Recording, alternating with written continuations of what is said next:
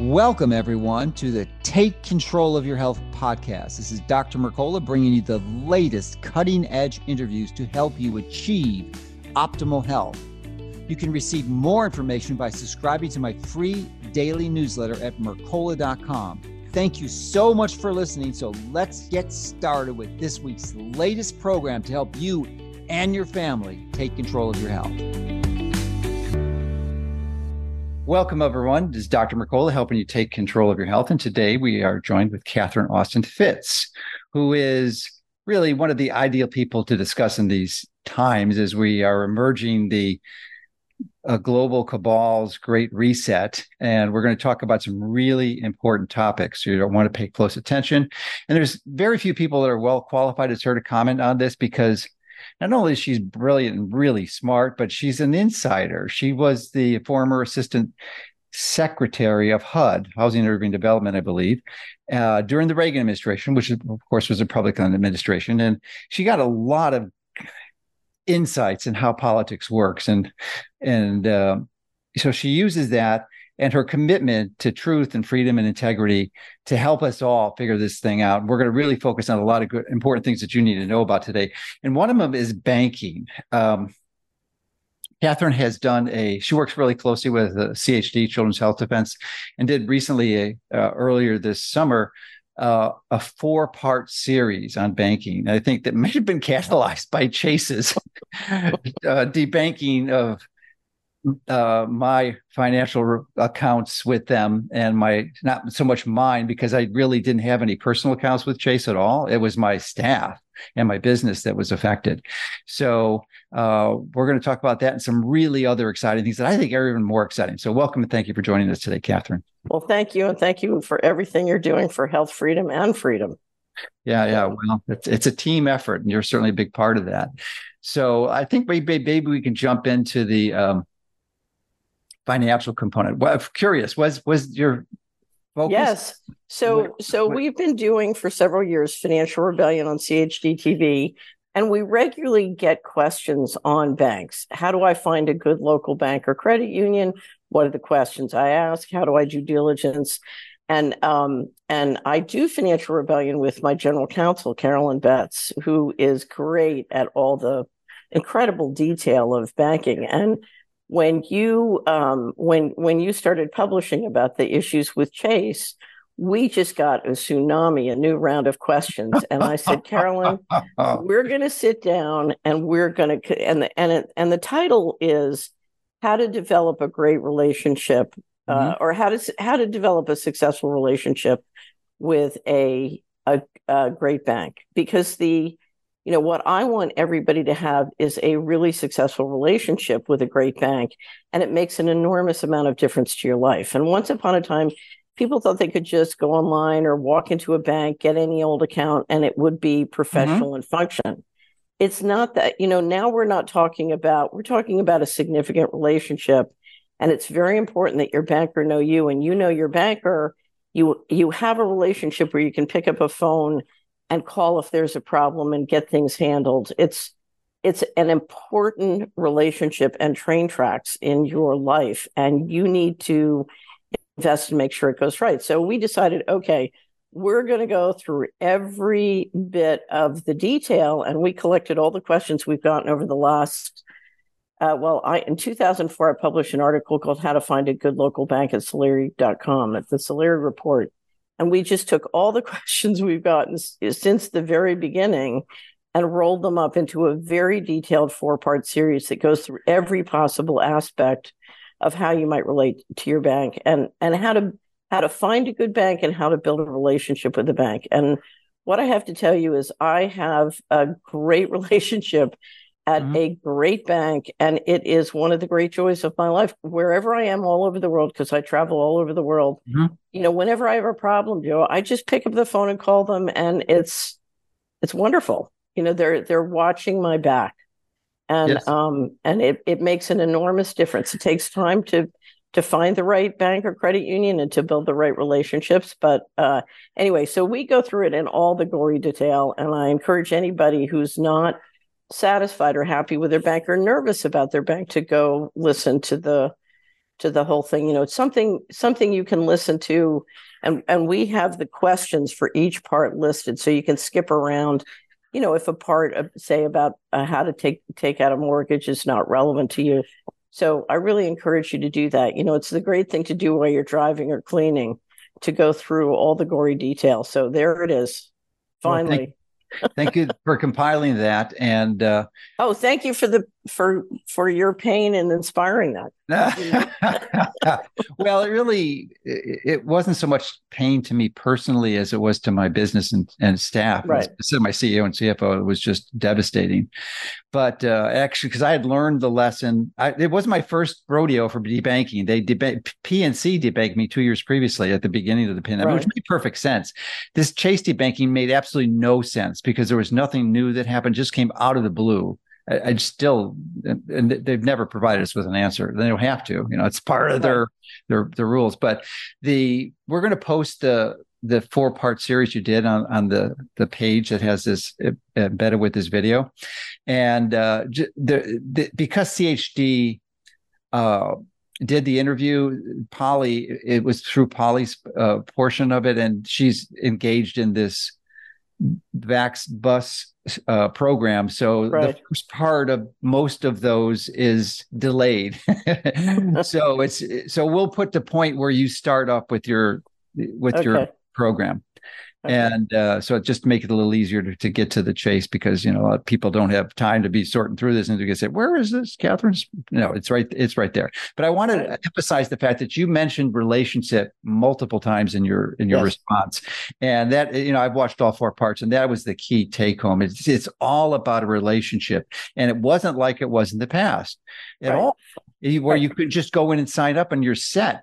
And, you know, there was absolutely no review or groundwork that was required, but now it's completely different. And you will use the analogy of almost like getting married. Yes. It's the financial equivalent of a marriage. Yeah. And it's so important that your basic transactions, you know, run on a platform that you can trust. One of my favorite quotes, and I keep quoting it and promoting it, is from one of the doctors in Switzerland. He said, the currency of the future will be relationships of trust. And so when we think about our financial life, we have to think about, okay, what are the personal and professional and institutional relationships that I have, and how can I make sure that they're trustworthy? Yeah, so you've got to have a good one that you're liked with, and you can pick up the phone and talk to a person that you have a relationship with. So let me tell you two of my favorite bank stories. Several years ago, I was in Italy to see Beethoven's Ninth in the Verano Amphitheater. And we were, in the summer, the cathedrals have these wonderful free concerts. So we were cathedral hopping, going from concert to concert. And we were walking from one cathedral to another, and we'd stopped and gotten some Italian gelato. And it was just, you know, we were kind of high on the music, and, you know, it was a day when you didn't want to think about banking. Anyway, so my phone rings, and it's my bank saying, somebody just charged $500 at Paris Disney World, and we are sure it's not you. There you go. And I said, it's not me. Shut that card down. Bam. Now, if I'd been in a big bank with no relationship, that could have, you know, required, it would have taken me days to figure it out, days to get it unraveled, days to, you know, get it changed or fixed. You know, perfect example. Another time I flew into Romania, and for the first time in many years, my debit card didn't work. I mean, normally my debit card works everywhere in the world. And so I got on the phone with my bank, and they stayed on the phone with me for 30 minutes until we got it to work. And, you know, and so I was never sitting in Romania without cash. So, you know, but when I call them, they know who I am. I can find somebody who knows me, who I have a relationship with. And anybody can have that if you invest in finding the right institutions and build a relationship. And that's the kind of thing you want if there's a problem. Yeah, for sure. Because there will be a problem at some point in time. They're almost absolutely. It's just life. That's the way life works. So, but in my experience with credit cards, typically mine aren't associated with the bank, because most of the ones I use are Amex. Right. So, but they're liable if there's a charge on your card and it's not valid to, they're liable to pay that charge. So they right. have very sophisticated algorithms that, you know, monitor things very carefully, probably with a lot of AI and embedded in there too. But if anything gets out of the pattern, we get a call. We get a call from the security service, and it's kind of a pain, but it's good that, you know, it's good that they do that. It means they've got your back, you right. know, that it's okay to be annoyed that they're calling you and shutting your card down, because it could be a problem. You definitely want them to do that. So one of the most frightening Solari reports I ever did was with Bob Sullivan on identity theft. Mm-hmm, sure. And I worked very hard to find the sort of top people on identity theft. Bob was one of them. And after we went through all the different things that could go wrong and how to prevent it, one of the things he said, I'll never forget it, is he said, check your accounts, you mm-hmm. know, just regularly check your accounts, because a lot of times what we'll find is they'll put through a $2.50 test mm-hmm. to see if they can get away with it. Right. And if we're sweeping and checking our accounts, we catch it, and then it doesn't go on to something bigger. Yeah. So, you know, you want the companies to have your back and, as you described, do what you say, but you also want to regularly check your accounts, because this is your financial transaction train tracks are very, very important, and you can't afford for them to be compromised. No, not at all. And I think most likely the identity theft is a serious problem. They right. almost got away with it on me, because I made the most common mistake, which was respond to an email that appeared legitimate. They were phishing. Right. It's called a phishing attack, and they replicated an eBay. And normally I don't use eBay, but that time in my life, I was just in the middle of this transaction with eBay, so I just assumed it was related to that, and I wound up sharing my information, which is what they want to do. And once they've got it, it's off to the races, and they could take your yeah. house, they could take everything, right? And ruin you for a long time if you don't right. catch it early. So you got to be super careful. Catch it early. Catch it early. Yeah, for sure. All right, so I've got a lot of personal curiosity questions with your level of expertise, and because we all agree that the global cabal exists and this great reset appears to be imminent. So many questions. Where do we start? I think that probably the first one along those lines is acknowledging that we're 11 months in, almost to the day, when ChatGPT, a large language model and the progenitor of almost all the other ones that are out there, right. was released as, you know, the form of AI that we're most familiar with.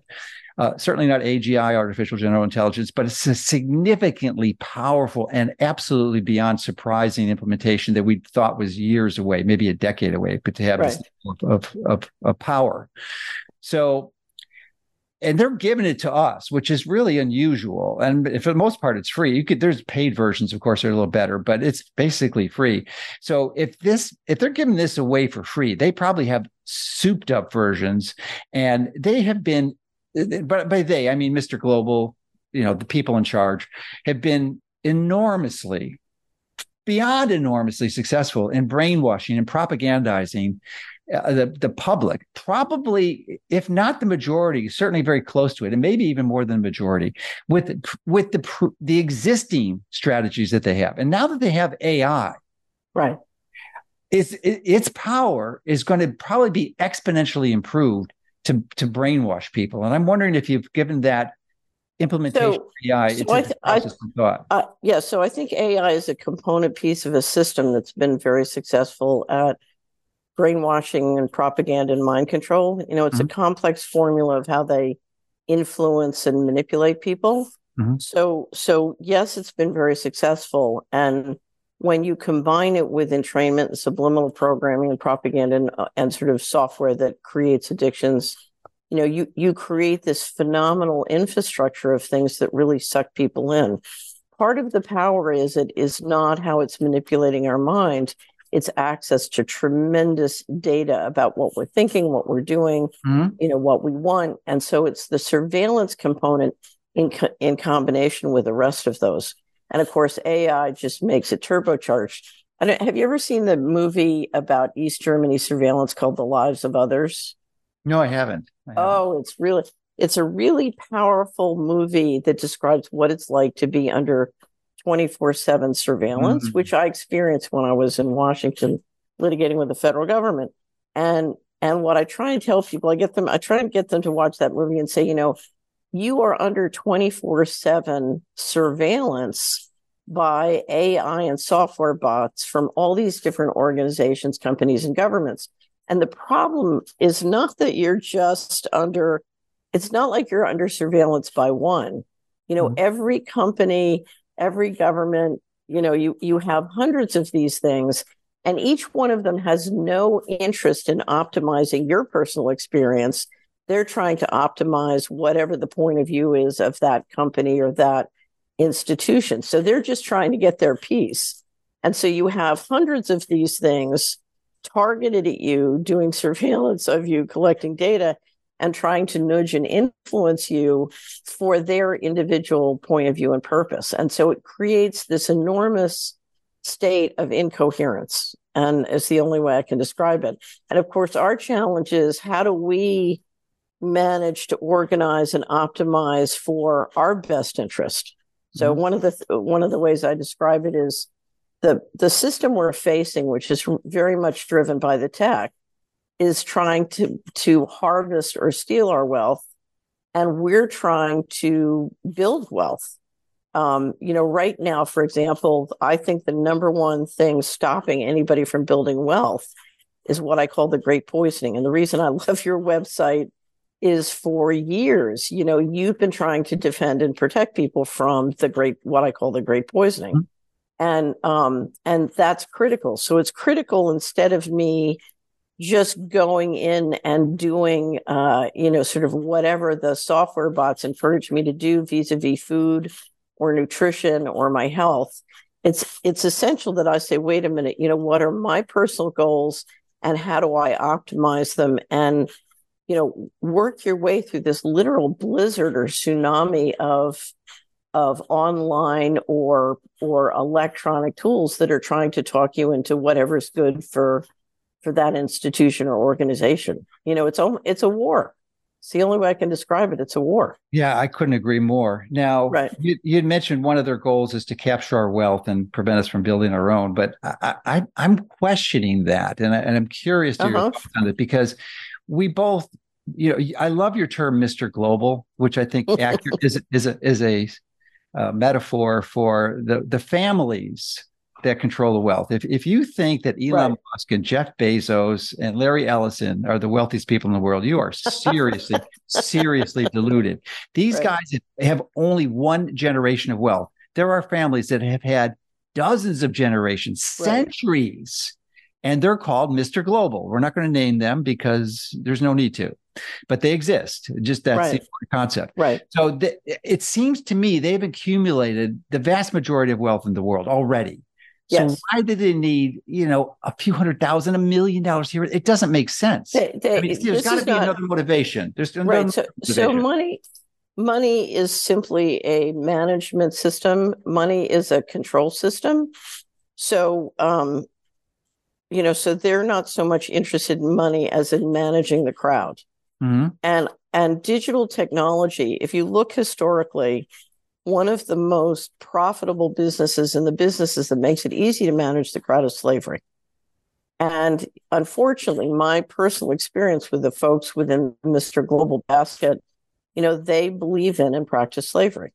Mm-hmm. And digital technology, if you go back and look at why we canceled slavery the last time around, digital technology can solve those problems. And so I think they are centralizing control because they can, because the technology affords them the opportunity and the ability to do it. And so far, they've been successful. I mean, if you look at the tremendous centralization we've dealt with since World War II, you know, this has been a steady push. Now, part of that is not just because they can. Part of that is, if you look at the risk issues they're managing, they truly believe that they cannot trust the general population in a period of faster and faster learning speeds and change to keep up and make intelligent decisions about the risk management issues they face. We have every quarter on the Solari Report, we do a series called News, Trends, and Stories. And the first one is on the top 20 stories. But the second one is a whole Solari Report just on the unanswered questions. And of course, the big unanswered questions are, what are the risk issues that keep Mr. Global up at night? Mm-hmm. You know, what are they worried about? And if you look at some of the geophysical risks, I believe one of the reasons they globalized was they wanted to create the engineering and other capacity they needed to go into space, because you don't want to bet the ranch on one planet.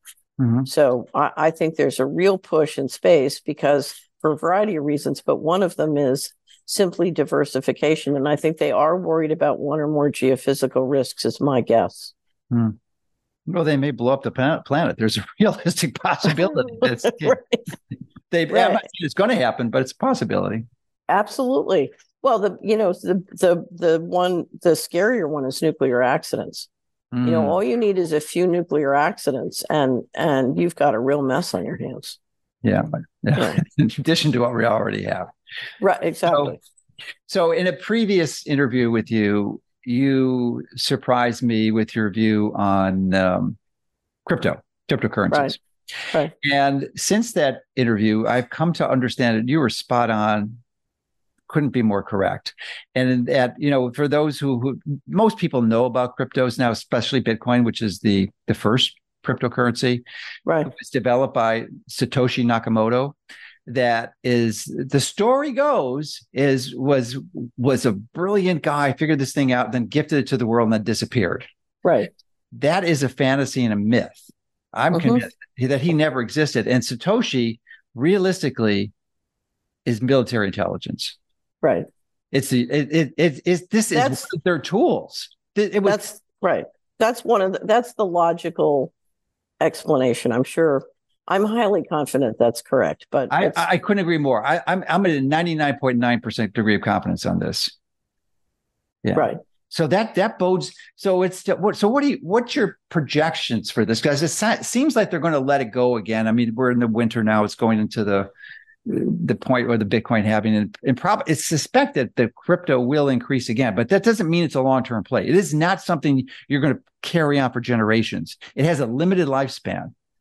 Well, it depends on how they go to total control. There are many different scenarios of how they could go to total control. Just talking, if I were in their shoes, I would continue to pump and dump crypto and use crypto. I wouldn't close it down yet. Okay. So you think it might be around for a few more years? Yeah, I think it might be around. Well, at least it depends on how their rollout of complete control works with fast payments or CBDC or the other things they're doing. But as long as, they have the ability currently to assert complete control and shut it down or so marginalize it, cut off the oxygen to it. Yeah. And easily. It's easy for them to assert control. And until then, they can continue to pull money out of precious metals and real and hard assets by encouraging retail to go into crypto. Mm-hmm. Number one, but they can also prototype lots of different technologies and methods with crypto. I mean, the brilliance of what they did with crypto is they got all the freedom fighters and hackers in the software world, or many of them, to figure everything out for them and do it for free, as long as they just poured some money into pump and dump the thing. So it was a very, very clever strategy. And, the important thing to understand, if we had a free world and a world dedicated to freedom, we would absolutely use Bitcoin and cryptos. Mm-hmm. We would want an analog and a digital system, and we would want private currencies, both something like Bitcoin or community currencies. Mm-hmm. So if you're looking at this and thinking about an ideal financial system, your immediate reaction is, I love Bitcoin. Bitcoin's great. What's not to love about Bitcoin? 100%. Right. So there's no, my objection is not to Bitcoin. My objection is to an all digital system, because that is what affords control. Mm-hmm. And my objection is I'm constantly seeing Bitcoin potentially used to help advantage the bad guys. Yeah. And so you see a lot of great, wonderful people being harmed with the pump and dumps. So I don't know if you remember this, but every time they pump Bitcoin, I'm constantly saying, please, please, please, If you swap, if you swap into the pump, you're creating taxable liabilities. If you're a U.S. citizen, please sell some and escrow your tax money, because on the dump, you're going to discover that your tax liability is greater than your entire position's value. Yes. Yeah. So please escrow taxes on the way up, because otherwise you're going to be toast. And sure enough, every time we get a dump, in comes the, I hear the pain of people who didn't do that. And, there you are.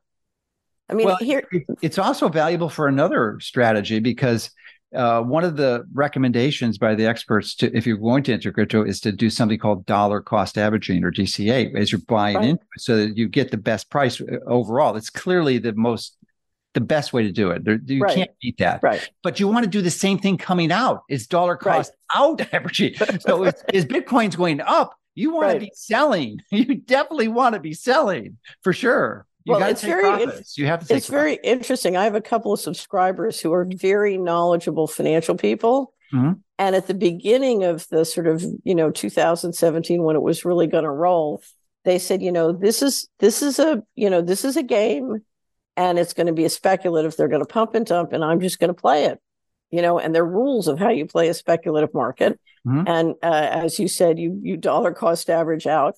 And they did. They just, in a ruthless, ugly way, they just said, this is a scam. I'm going to play it like a speculative scam, and I'm going to make a lot of money. And they did. Yeah. If you know what they're doing, and not many people do. The people who understand what we just discussed is probably under 1% of the population, easily. Yes. No question. Here's the thing, that when I did that interview with you on Bitcoin, I had done a very, at the time in 2017, I was an investment advisor. And so there are very strict rules, and very good rules, about how to do due diligence, and what are the standards if you recommending something to your client, whether it's do it or don't do it, or, And so I started on a serious due diligence, and it was funny because I finally decided I am way in over my head. So I have a brilliant, brilliant friend and subscriber who was the former head of research at National Semiconductor and has a PhD from MIT. And I said, you got to help me. So he jumped in, and we spent a couple of 100 hours just learning about crypto and Bitcoin. And then I rolled up all my questions, and I flew to Baltimore. I called Bill Binney, and I said, who was the former NSA technical director. And I said, Bill, I got a bunch of questions for you. And I flew to Baltimore and sat and had a long lunch with Bill Binney and asked him every question. And then I finally felt like, okay, I think I understand this. But the advantage I had was I understood all the classic custodian issues in the securities world. And you had a wonderful industry of people who were new to custodian issues, who had no training or background in custodian issues, and you had no regulation. And they really didn't know. And they also didn't know, having litigated with the Department of Justice for 11 years and dealt with very extreme physical harassment, I have a lot of knowledge about the legal and covert operations related to how control is affected in a financial situation. Because I was targeted, they tried to set me up on a phony frame of financial fraud. And so I learned a tremendous amount about how you litigate and enforce on financial issues. It was sort of by the outward bound of my MBA program. And so those two, sort of understanding classic custodian, and then, how real control works in the real world, those were just two pools of knowledge that a lot of people in the Bitcoin world didn't know yet, because they're young and enthusiastic. And frankly, they've enjoyed a tremendous amount of liberties that people in the rest of the world don't experience or know.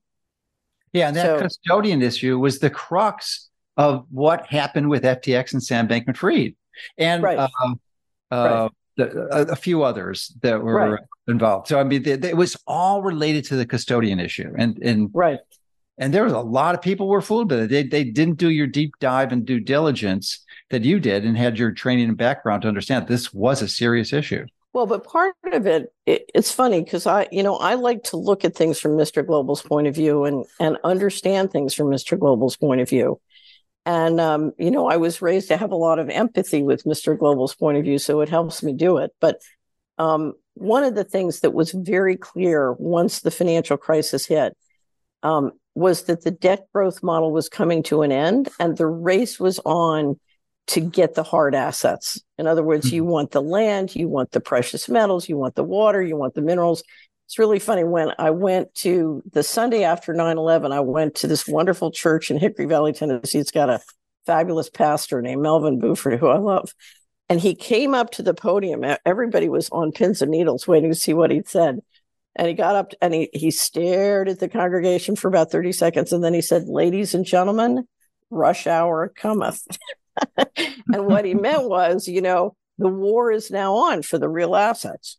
That's exactly. It was right. I was doing a research work with a firm in the city of London. And right afterwards, I called them and I said, you got to get a load of this. And of course, their next newsletter was, the title was Rush Hour Cometh. But, you know, from especially after the financial crisis, it started with 9/11 and the move in of the army into the Middle East. But then you have a shift of the smart money slowly out of the bond market and fixed income into establishing control of the real assets. So you have the central bankers around the world buying gold, particularly in the BRIC nations, buying and building their stockpile. In 2005, Russia just went on a program to completely move their reserves out of dollars and into gold. But then we saw in 2008, if you looked at the list of the 100 top landowners in the United States, I think by 2012, their land holdings, Joe, had doubled. And so there was a real push by the central banks and the big money to move steadily into real estate and precious metals and company, you know, like Buffett's buying the railroad companies, Buffett's buying the big gas producers or energy distribution companies. And so you see this shift into hard assets. So it's a no-brainer that you would want to interest retail in digital assets to keep them out of the market. In other words, you want them to walk away from gold and buy Bitcoin, because the last thing you want is the competition to buy up all that stuff. Yeah, and it was so obvious. I always tell the story of when I went to Basel. I was in Basel and I drove by the BIS to go to the train station. This is when I was in the middle of the due diligence. So I go in 2017, and of course, Bitcoin was not anywhere near as popular, you know, at the beginning of 2017 as it was even the next year. And so I go into the Swiss railway. You know, they have these machines where you buy your ticket on the Swiss railway. It's just taking the train over to Zurich. And it offered me the opportunity to buy my Swiss railway ticket, you know, right next door to the BIS in Bitcoin and top off my wallet. And I said, you know, this is not a grassroots. Well, I mean, I had no objection to buy. If I'd had Bitcoin, I would have bought it. You know, I have no objection to that. But what was funny is I realized whatever this is, it's not a grassroots phenomenon. You had you had Zug, you know, which is one of the great sort of tax havens and tax deal places outside of Zurich. You had the Zug guys promoting the fact that they were the new center of cryptocurrency globally. And that was 2017, you know, it was in the ads in the stations. So whatever it was, it wasn't a grassroots phenomenon. So I think we've well established that the existing crypto market is a scam. It's a fraud at the fundamental level, and it's controlled by Mr. Global. Well, I wouldn't call it a scam. I would call it a prototype. Okay, a prototype, but it's not what it appears to be. And it is not largely related to the fact that it's centralized. That's where they get the control. Because you mentioned digital being an issue, but I don't think that digital is an issue as much as the centralization as opposed to decentralization. Right. But digital technology could be wonderful in helping us decentralize and build extraordinary new wealth, but it's not being used that way. If you use it, how technology is being used to centralize control, which is the opposite of how you would want to use it if you wanted to build the maximum amount of wealth. And I think what happens, Tim Wu had a wonderful book about this. I don't know if you've ever gotten Tim Wu on the show, but he was a Columbia professor. I think he's a law professor who ran for lieutenant governor. But he wrote a book about how for the last couple hundred years, a new information technology will come out and all the entrepreneurs say, oh, this is wonderful, we can use this to build freedom and, you know, new decentralized wealth. And so you have this wonderful period of prototyping and creativity, and then suddenly, wham, everything comes down to a few things, and it institutes more central control. And so you have this process where we all get tricked, and then boom, you know, it comes in. And I think the same thing has happened to us with digital technology, including crypto. Yeah. Yeah. All right. Well, I want to go to a different topic now, which is, I think we're both equally enamored with Whitney Webb as being one of the best investigative journalists out there. And yeah, and I just have to announce our new third quarter wrap up is a piece by Whitney on AI. Okay, great. I'd love to look at that because she's just amazing. She's just so brilliant and insightful, and I know we both cherish her equally. So anyway, our most recent podcast was exceptional. It was maybe one of the best she's done with respect to the coming global reset. And she announced that from her analysis, she's projecting within the next year, likely sometime in 2024, maybe even sooner, there is going to be a cyber attack on the banks. They are going to use, of course, it's a false flag. It's a 9/11. Right. So they're going to use this as a justification to implement the Cyber Patriot Act. And internet's going to be down. Who knows for how long?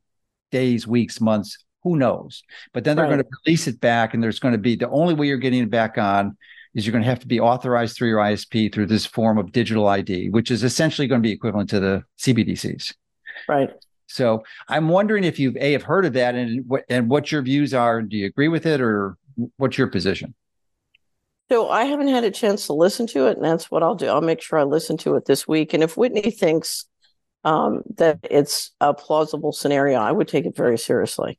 Yeah. So this is one of the scenarios they've been working on. And it certainly tracks, it's a more sophisticated version of what they did during the Depression to, you know, sort of wholesale bring the banks down. So this is one of the scenarios that's possible. And there is no doubt right now there is an effort to control and engineer sort of consolidation in the banking system. Now, the question in my mind, which I don't know the answer to, is will they be ready by 2024? And if you look at the Fed bringing up the FedNow system, it's still voluntary to join it. And I just don't know operationally if they can, you know, if they can make this work in 2024. Now, if you look at what's happening globally, they may be forced to, to just do it and have it be very organic and messy. But is this a plausible scenario? Yes, it's a plausible scenario.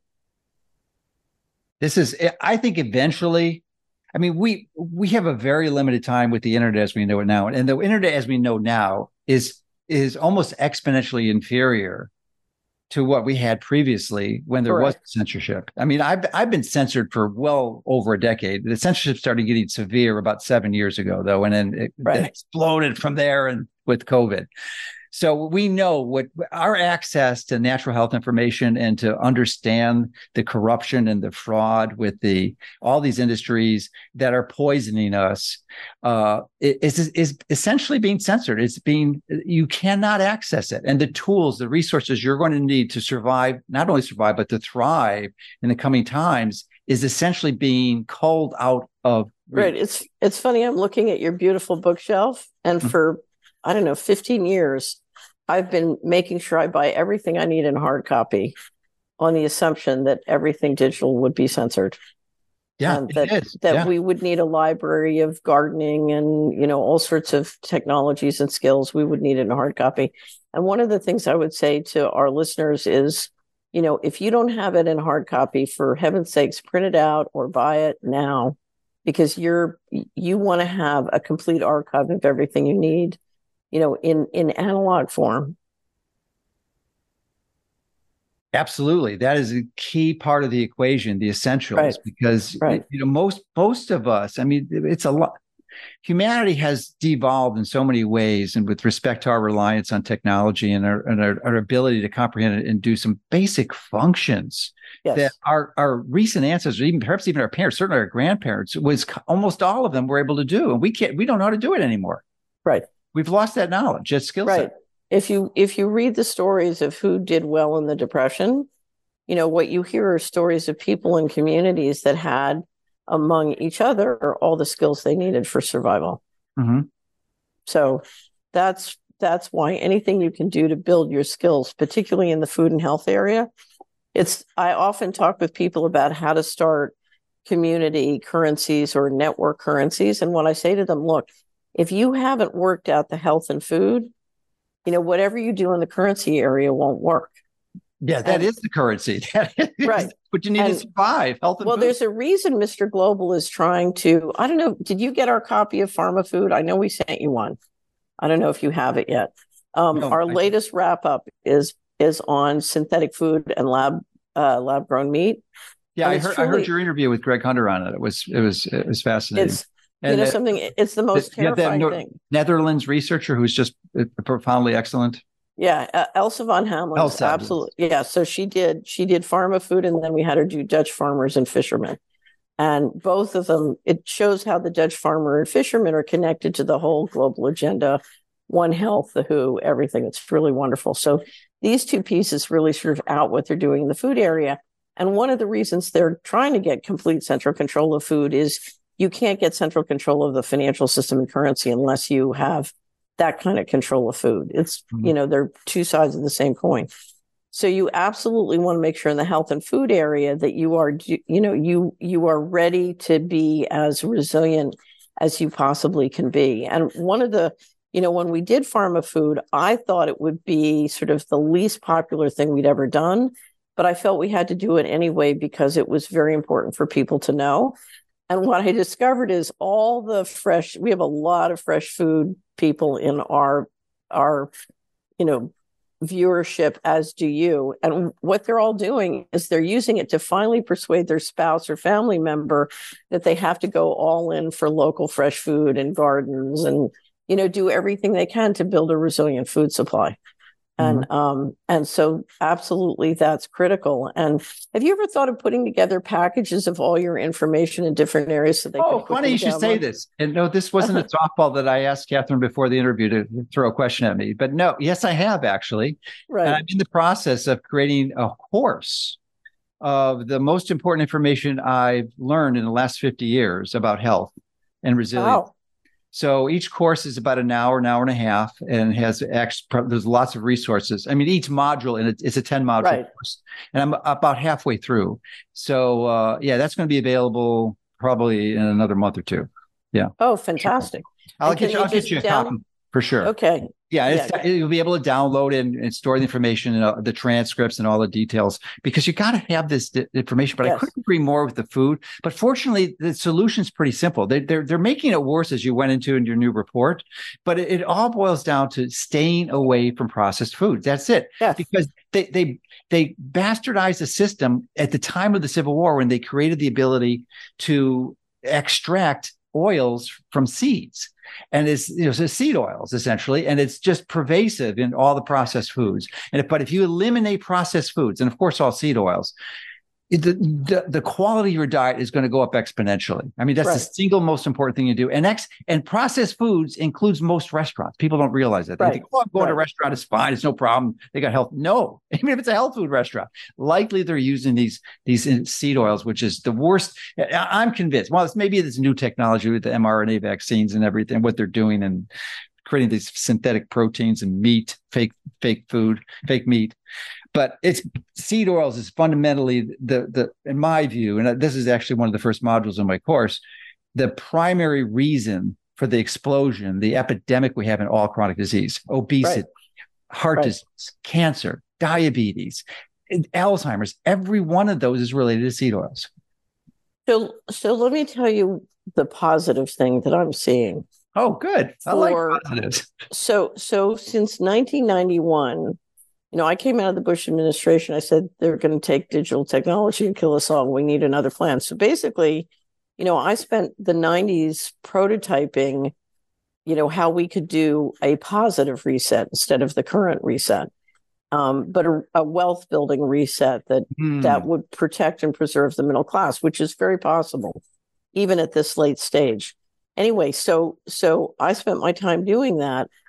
And I was absolutely convinced that, you know, part of getting that kind of reset going was you need a critical mass of people who understood that this push to centralized control was going to go to a place where we couldn't afford to go. I mean, first of all, it was going to destroy us. It was going to kill us. You know, there was somebody who was trying to kill us. They were trying to steal our stuff and kill us. And it started, I wrote an online book called Dylan Reed and the Aristocracy about how they were targeting poor neighborhoods with the predatory lending and the pill mills and the private prison sweeps, et cetera. But I think a lot of people thought, oh, that's just poor people. I'm safe. What I'm now seeing that I have not seen until now is a critical mass of people saying, you know something? My doctors are lying to me. I cannot trust them. My government is lying to me. I cannot trust them. And in fact, there is a plan to kill me. And it relates to the food. It relates to the spray. It relates to the pesticides. It relates to the injections. It relates to the pharmaceuticals. And the whole thing is not trustworthy. Now, this is the first time since 1991, and I spent 10 years as an investment advisor. This is the first time that I've seen a critical mass of very capable, well-educated professional people with real skills, or, you know, people who do the concrete work of the world, whether it's truckers, plumbers, you know, they were much quicker to get this. But now you have a whole world of people, of doctors and scientists and people coming together and saying, you know, this was a mass atrocity. They're trying to kill us, you know, and that's a simple breakthrough, because once you have a clear picture of the problem, then you start to use your time effectively. Once you realize it's really that bad, and this is the first time since 1991 that I'm starting to see significant critical masses of capable, competent, hardworking people come to the realization, oh, you know, there's a coup, somebody's trying to kill me, and my job is to protect my family and stay alive. And that's a breakthrough. I mean, we are now in the middle of a huge breakthrough. So most likely in 91, the number of people, the percentage of the population that understood that was way under 1%. Now, 2023, late 2023, where do you think that percentage lies? I think in America, that percentage lies at about 25 to 30%. Wow, that is so encouraging. And I think that group of people, many of them are reticent to talk about it, but I think that group of people is a highly, those are people who can shift things. And I think one of the things they have in combination is they tend not to be susceptible to mind control technology. You know, whether it's their nature, their background. You know, I just watched a video that said 25 to 30% of the population is not susceptible to the entrainment technology. I don't know if that's right or true. You know, I have no way of corroborating that, but, you know, that's my experience. So I think these are people who are less susceptible, or they don't ingest a lot of media. You know, they don't, because I stopped watching TV in 1984 when I heard the billionaire types talking about the mind control technology they were going to roll out on TV. So I was like, oh, that's it for me in TVs. But so I think, but the big breakthrough is COVID, when they saw people they love essentially killed by either the injection or the remdesivir protocols or the, you know, it takes a lot to get a person to realize that their local hospital is euthanizing relatives, or their, you know, the injection is poison and is intentionally killing people. That's a big shift for them to, you know, to digest if they've grown up in a world where they had, you know, they felt they could depend on their doctor. So this is a big emotional and mental shift for a lot of people. And it's an emotional and mental shift that some people can't make. But I think there's about 25 to 30%, whether they've seen relatives die and get killed or poisoned, you know, they're watching people being poisoned, and they're seeing it, and they can now recognize it in a way, you know, that was hard to recognize 3 years ago.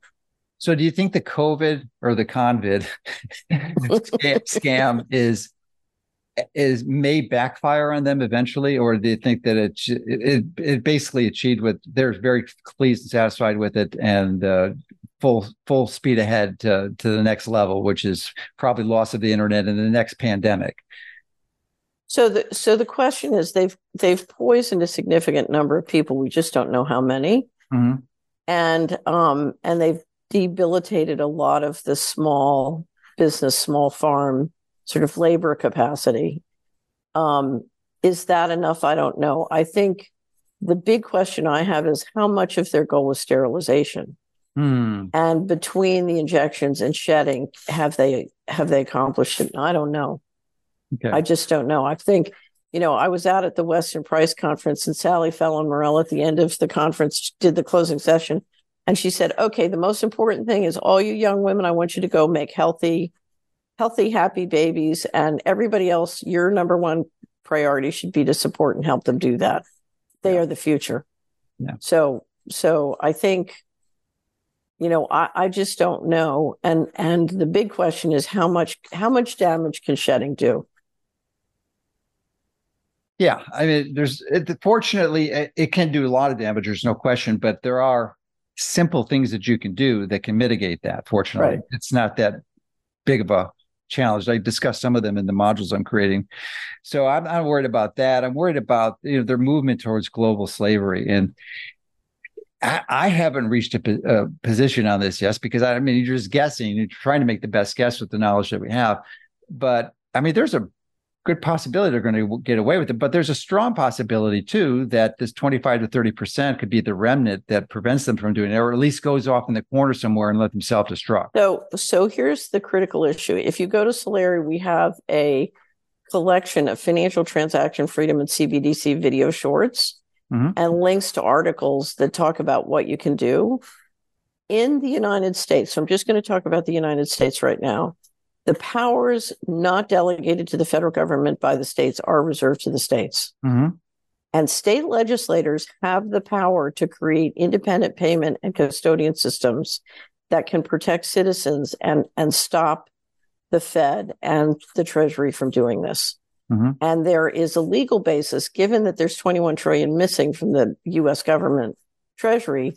There is legal basis to create common law right of offsets that give the state legislators the power to absolutely, you know, if the Treasury and Fed try to steal our pension fund securities, or steal citizen securities, or, you know, play games with custodian or the banks, the states have the power to offset, as long as they have the financial train tracks set up within the state, even if we have to do it by Pony Express and bicycle. Mm-hmm. So the states absolutely have the legal power if that 25 or 30% will support them. And come the time when they cut off your bank account, you know, if the states have, and the state banks have alternatives, you know, there is a place to go.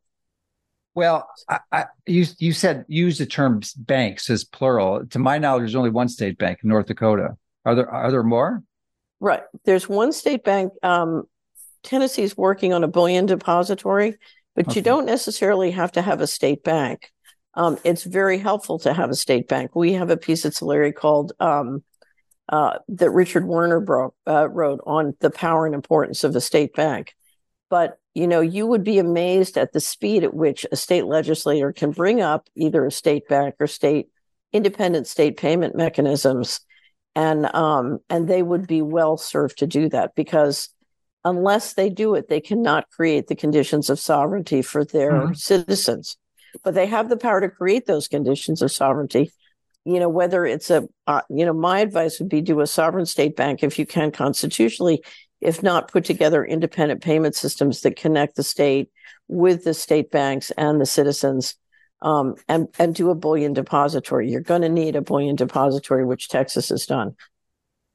Excellent. So should there be a move in states to go towards this, or not in the states, absolutely, by the community, by the public, to push their state legislators that haven't been corrupted by the system to legislate this into action, into law. Absolutely. So if you go again to Solari, where it says the financial transaction and CBDC video shorts, if you click on that, you will get a link to a memorandum called Financial Transaction Freedom.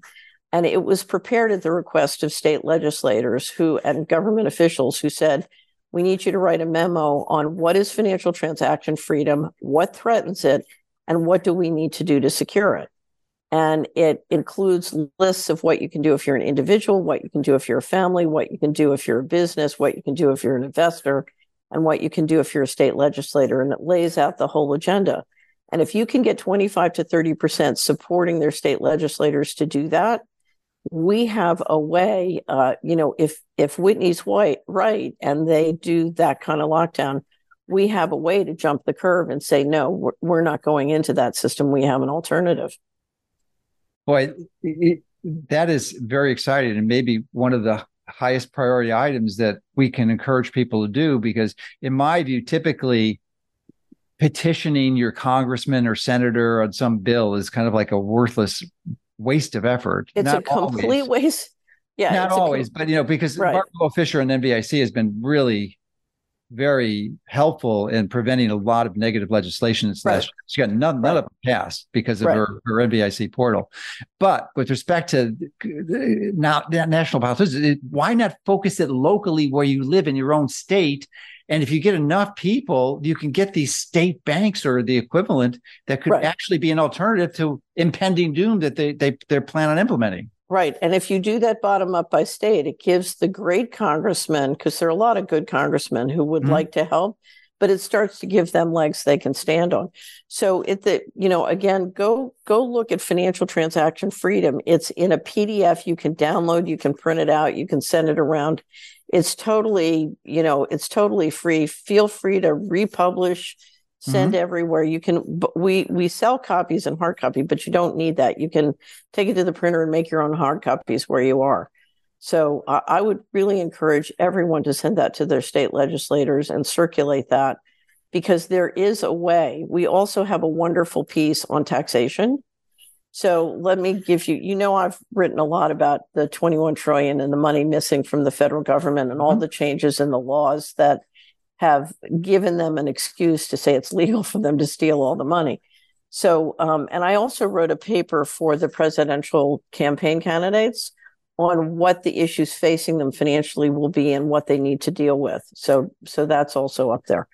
It's called Solari Paper number 1, and it's a great sort of overview of what the candidates are facing. But if everyone will go to work on doing this, you then build the capacity you need at the state, and the states are talking about doing regional compacts. So you create at the state and the regional compacts the power. Now, let me tell you where this is going to come down to. It's going to come down to taxation with or without representation, because if I control your bank account, I can just raise taxes and take it, right? So we're really getting into fundamental property issues. There's $21 trillion missing from the federal government. When the litigation ended in 2006, that number, which is now $65,000 per person in America, was up to $14,000. And I owed when I settled the litigation, I got a big settlement and I was paying off all my creditors, and I owed one of the New York Fed member banks $14,000. Now, what I'm going to say now, I don't recommend you do unless you have a good lawyer. I have a great lawyer. And you're prepared to litigate. I had a great lawyer and I was prepared to litigate. So don't do this unless you have a great attorney and you're prepared to litigate. So I owed this New York Fed member bank $14,000, and I wrote them a letter and said, that you are the owner of the New York Fed. You're the largest owner, and you do, you operate as agent for the New York Fed as depository for the U.S. government. There's $14,000 per person missing. Now, I owe you $14,000 on this credit card, but you owe me $14,000 as a citizen for the money that's disappeared from the federal accounts. And I'm asserting a common law right of offset. So you owe me $14,000, I owe you $14,000, and we're just calling it a day. And I said, if you have a problem with that, here's the name and number of my attorney, and I'm happy to negotiate or litigate. So they just wrote off the debt and walked away. It was not a conversation it appeared they wanted to have. So that's called a common law right of offset. And if the states have the power to create escrows and say, the U.S. government is in violation of the financial management laws, we invite citizens to put their money in the escrow, and we, the state treasurer and attorney general, will make sure the money is only spent for legally authorized expenditures, that it can't be spent illegally, for example, for things that poison us. Mm-hmm. So they have the ability. So we have a big piece on taxation and how the states might exercise financial management enforcement of the feds. Now, we're starting to see this because we just saw Texas call a default on the federal government for not protecting from invasion. They called a default and said, okay, we now assert jurisdiction, and we're going to take responsibility to protect the Texas border from invasion since you've defaulted on your obligations. Yeah. Well, yeah, it's the same for financial management. It's good news. And I'm reminded that the taxation without representation is, I believe, what catalyzed the Boston Tea Party and the American Revolution movement. Yep. Well, we're back to the, we're back to the basics. Because that, unfortunately, if Whitney's scenario comes true, they're looking, by controlling the financial train tracks, the next thing that happens is, whether it's the real estate or the precious metals or the securities, the bank deposits, they're looking basically to siphon off and control or steal all those, every asset. Well, it's a grim potential future, but it is really encouraging to hear that we have a potential to make a significant impact, and it's a serious likelihood that we can be successful. I mean, this is like the best news I've heard in a long time. If enough people come together. So when I was a little girl, I used to get these boils, and the key with the boil was to use your heating pad and get the infection to rise to the surface. Mm-hmm. And what we're dealing with is like that. It's an infection and it has to rise to the surface. And I've been watching it grow my entire life and feeling that it was an emergency. I thought it was an emergency in 1991. And so, let's let it rise to the surface and let's deal with it. I used to have an ally who says the bigger the breakdown, the bigger the breakthrough. It's coming to a head, and it's a very old war. And I will say this, getting back to Mr. Global, we do need a reset. And if you come to Solari, a lot of what we write about is, so it's I love Tina Turner, and one of my favorite songs of Tina Turner, she starts off and she says, we can do this nice or rough. Mm-hmm. So the going direct reset that they're doing is the rough version. But there is a nicer version. It would have been a lot nicer if we'd started in the 90s, but there is a nicer version that builds tremendous wealth. And but we do need a reset, because we can't, the way we've been living and operating is not sustainable. And there does need to be a reset. So we need to take responsibility to say, okay, Mr. Global, we don't like your reset. We're going to do our reset. Mm-hmm. And that gets back. And of course, at the very heart of that is managing your health and managing your living equity in a way which is not only sensible and ensures that you and your family are healthy, but if you do it, it's highly economic. So, back to when did you start your website? 1997. Yeah. So I remember I was there from the very beginning. So, that's what you've been doing. You've been trying to lead us into the right kind of reset. And your website is at the heart of achieving the kind of reset that can really work and build wealth.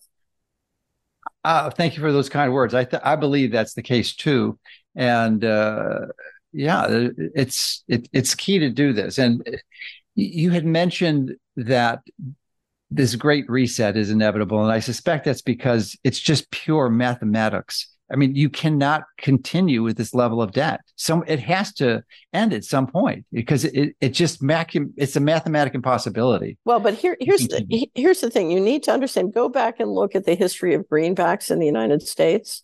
Yeah, and the Civil War with Lincoln. Right. So the official numbers indicate that we have $33 trillion plus of outstanding debt. We don't need any outstanding debt. The Treasury could have just issued greenbacks. Mm-hmm. So the sovereign debt trap is it's the ultimate scam. Mm-hmm. So, they say we have $33 trillion of debt. I say we could have issued $33 trillion of greenbacks. And now, that $33 trillion of debt, the proceeds went into the Treasury and $21 trillion plus is missing. So, what I say is the whole thing's a scam. Yeah. Yeah. Right. So I don't, I don't buy their numbers, but if I do buy their numbers, my attitude is the states ought to assert a $21 trillion common law right of offset against the Treasury. Now, I bring that up, Joe, because not to be terrifying, someone had told me that Secretary Yellen had stated that we could afford to engage in war in both the Ukraine and Israel, and America's economy was strong and there was no economic problem engaging in these wars. So I wanted to hear what she had to say in detail. So I found the video and watched it. And after about 5 or 10 minutes, she goes into the fact that the Treasury has a $7 trillion payable from the American people in unpaid and accrued taxes. And I thought, well, wait a minute, you have $21 trillion missing. You ought to go get the $21 trillion. But she's saying, no, I'm going to go collect $7 trillion more in taxes. And I thought, no wonder they want to destroy the First and Second Amendment. Can you imagine? And she points out how much funding they've supplied to the IRS to go collect this $7 trillion. So they're planning a huge enforcement wave. And her attitude is, we can afford two wars because we're going to go get this $7 trillion. So be warned. I thought they had planned or announced that they were hiring 80,000 IRS agents and they were going to arm them. But then maybe I'm mistaken, but I believe that was overturned and they weren't hiring. My guess is my recollection is that the amounts that they had provided, were said to translate into that many, but they hadn't committed to hire them. My guess is that what you're going to be doing is a very sophisticated AI and software and digital contractors who basically plow through all the digital data and play gotcha. Hmm. So I think the juggernaut here, yes, you are going to have armed IRS agents sort of implementing on the ground, but I think the big juggernaut here is going to be AI. Yeah, that makes sense. It's a lot more cost effective, that's for sure, and more efficient. Right. Oh, right. Anyway, so I think that I go back to the financial transaction memo. We also have a great one called "I Want to Stop CBDCs. What Can I Do?" What I would really recommend to everybody: the most powerful thing you have right now is your time. Mm-hmm. And your relationships of trust. What you need to do is say, okay, who can I trust? And who's around me, whether it's health or food or finances or any of the day-to-day provision of what I need. Who do I have around me? How can I build personal resilience? And then go take a look at these resources, both from you in this course or from Solari, the financial transaction memo, or I Want to Stop CBDCs. Look at the things that you think you can do and then just do them and just keep doing them. We call it at Solari, we call it turtling. We have a new hat called Turtle Forth. It says Turtle Forth on it.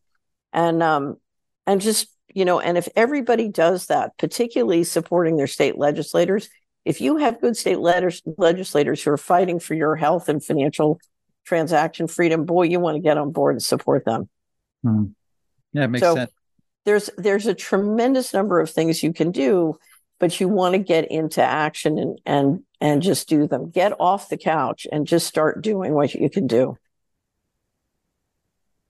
Very good news, Catherine. I wasn't expecting this, but it's the most solid, positive suggestion that people that I've heard that people can take to really make a significant dent in their in the cabal's right. to implement this. Well, it's I'll tell you one last story. When I was over in the Weston Price conference is over in Kansas City, and it was a great conference.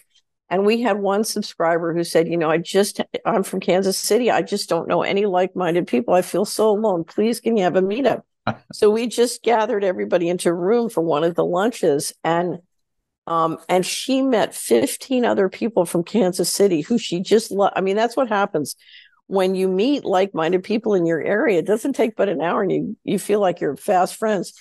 And as she was leaving, she showed me the list of all the names and emails. She said, I have 15 new friends. And she said, I'm surrounded by a tremendous number of like-minded people. There's a ton of us. Why was I feeling so lonely? And I see that happening every day. So don't, if you don't know the people in their area, whether it's, you know, the CHD chapter or the Weston Price chapter or the Solari group, or, you know, there's a ton of these groups out there. And you just need to go find them and plug in, because I'm telling you, there's scores and scores of really hardworking, responsible, wonderful people who are there and they want to connect up. So go find them, find your tribe. Yeah, and now is the time to do that. Yeah, because you know if what Whitney's projecting is true, your ability to do this is going to be really impaired, because you're essentially right. Your internet communication is going to be gone. Which is one of the reasons that we have this push to our subscribers to connect with us on mobile, because right. I'm convinced that Whitney's on target and they're going to take the internet away, not right. forever, but for a while. So that's and right. then we can't communicate unless you have a phone. So right, you know, we're actually or a mesh network. Yeah, have you looked? Yeah, sure. But you know, that's a local scenario, right? Right. Yeah. So you're not going to be able to communicate with someone on the other side of the country, or let alone the other side of the world, if you need to, which you can with the cell phone network. Right. So they're going to take the internet down. That is now many phone communications go over the internet, but you don't. Right. There's independent cellular network that exists. So right. they're not right. taking that down. That's not part of the system. Right. So, right. You know, but that's a good point about finding people locally, because that's, you know, you need community is what you need. Right. And you need to be networked globally. So, yeah. So the local, so, you know, it gets back to where I started. The currency of the future will be relationships of trust. Mm-hmm. Who do you trust? Who can you trust? Who can you network with, and how between your networks, whether it's health, whether it's food, whether it's finances, how can you build the basic provision of day-to-day life and transactions so that you will be resilient come what may? And don't worry, let's say Whitney's scenario doesn't come true at the timing she says. That's mm-hmm. where they want to go. So mm-hmm. get prepared for it as if it's true, and you're just going to be ahead of the game if it's mm-hmm. delayed, or, you know, or if we stop them, you know, before they can do it. So, you know, just, I think preparing for that scenario is very good practical advice. Yeah, and we could be grateful, if you're watching this in the United States, that we are not engaged in a war like they are in Palestine and Israel, and that we don't have bombs dropping on us. So we have time and the luxury of that. But nevertheless, I think right. we use that as an example to understand, to realize, to recognize that this is a war, as you said at the beginning. We are in a war. You may not see, you don't see bombs dropping out your window, but it doesn't matter. They're digital bombs. They're exploding, and you don't know it. Many of you don't know it. So you have to, if you well, the EMF radiation is a bomb. Yeah, I've written a book about that. I get that in space for sure. Yeah, so you know, there's ways to mitigate that, but the point is that this is an emergency, and even right. though you know we don't have physical destruction, the variables that contribute to that are exist, and we need to act now. Okay, well, so one last question I want to ask you, because this is what I hear that people need. Mm-hmm. So if you look, just as a former investment advisor, if you look at the management of people's time and resources. The single greatest drain on their finances is what I call the great poisoning. Mm-hmm.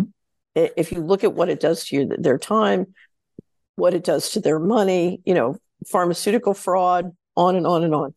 It's a huge drain on time and money. And you identified this early on, and you've built a website since 1997. You've been trying to warn people and help them overcome the great poisoning. Mm-hmm. And you have faced tremendous suppression and censorship and, you know, sort of info and legal warfare, but you've never quit. Mm-hmm. Okay. At all. You just keep coming on stronger every time.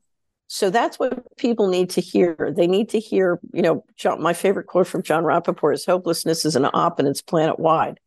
You never, you just are sure that you can make a difference. Mm-hmm. Now, I believe that's the perfect attitude, because if you look at where these guys are going, you know, going along, we have zero chance.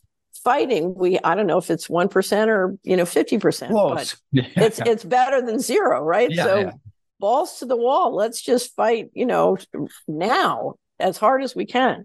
But how do you encourage other people to have that sense of confidence? You have this sense of confidence that you can make a difference and you just never quit?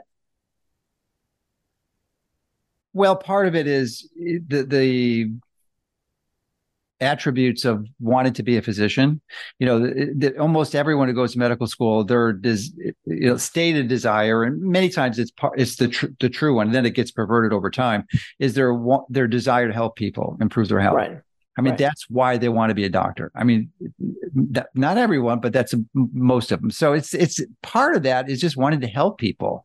And I'm just passionate about being healthy myself personally. So it's easy to share this. And I just get enormous joy and satisfaction about doing that. So it's easy. It's like rolling off a log. And it doesn't bother me that they're discrediting it. It actually, in retrospect, it is the biggest award, the biggest honor I've ever been given in my life, to be named the number one spreader of disinformation about COVID. I mean, I'm thinking seriously about getting to. I forgot you were number one. Number one ahead of Bobby Kennedy.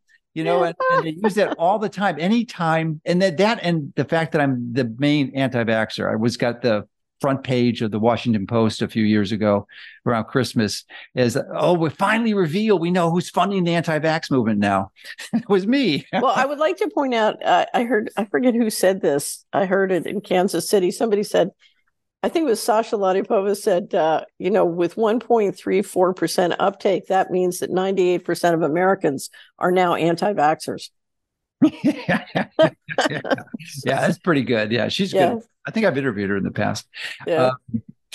I mean, we're making progress. That is their downside of implementing their strategy, is that, you know, there's a side effect for that, when it's going to wake a bunch of people up that already has. Now, some of them are not going to, because it's so effectively been brainwashed. But, you know, it's a war. But I can't tell you how much I appreciate what you're doing. Oh, I'm wondering one other question. Do you have any resources on your site about building community? I imagine you might. So I did a tremendous amount in the 90s about how to circulate venture capital and equity locally. Mm-hmm. And then I backed off because you couldn't build a critical mass of people, you know, of small business and other people who realized the need to do that. And we're just now seeing that demand kick up again. So we're going to start doing more and more local investment. We just did a great interview with Michael Schuman on local investment. He was somebody I worked with briefly in the 90s on local investment, and he just kept going on local investment. And two people I would recommend to you to have on your show is Michael Schuman on local investment.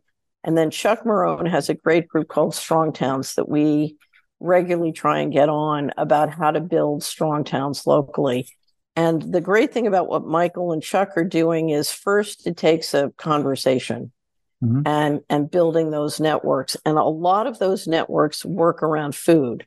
So we've done a food series on the Solari Report for many years, and we focused on sort of the nuts and bolts of what you need to do in terms of legislation and law and litigation to protect the local fresh food system. And what we encourage people to do is, if you want to start building local business and enterprise, you want to start with the food people, because that is one thing that we can be more competitive. You know, locally, we can be more competitive than anyone in the world economically with the local food. And making that go is the beginning of kickstarting all sorts of local venture and equity possibilities. So I was thinking more along the lines of connecting and actually establishing a community, because, you know, there's a number of people who live in large urban areas for a wide variety of reasons. And my belief is that when this thing starts becoming more like a real war, those people aren't going to be around for long, because they don't. You're not going to be able to get the water and the food that you need in that dense population. So they need to get outside that dense urban area. But then they have to. That alone isn't sufficient. You have to find like-minded people and collaborate and have this collective skill set to survive what's coming. Right. So that's what I was interested in. So one of the things we do is we encourage people to look at places where there are already clusters of people doing that. Mm. And that's one of the reasons. Rather than reinvent the wheel. Right. I go back. It starts with people you can trust. Mm-hmm. So you've got to find a place where you know people, or you can connect in with people through networks of trust, mm-hmm. you know, where you can quickly go to work with like-minded people. And there are, you know, what we have something called Solari Connect, where you can join and meet up with people in that place. But we regularly talk about what are the places that have those clusters. And of course, right now I'm in Tennessee today, and people are pouring into Tennessee because there are a number of different places in Tennessee where you have those clusters. And of course, it's because you have this group of Tennessee legislators who've been working on health and food and financial freedom for years and years and years. You know, and it's sort of built, and we're very strong on the Second Amendment, although there's tremendous pressure. I do want to bring up something that is important to understand and is a big, big concern.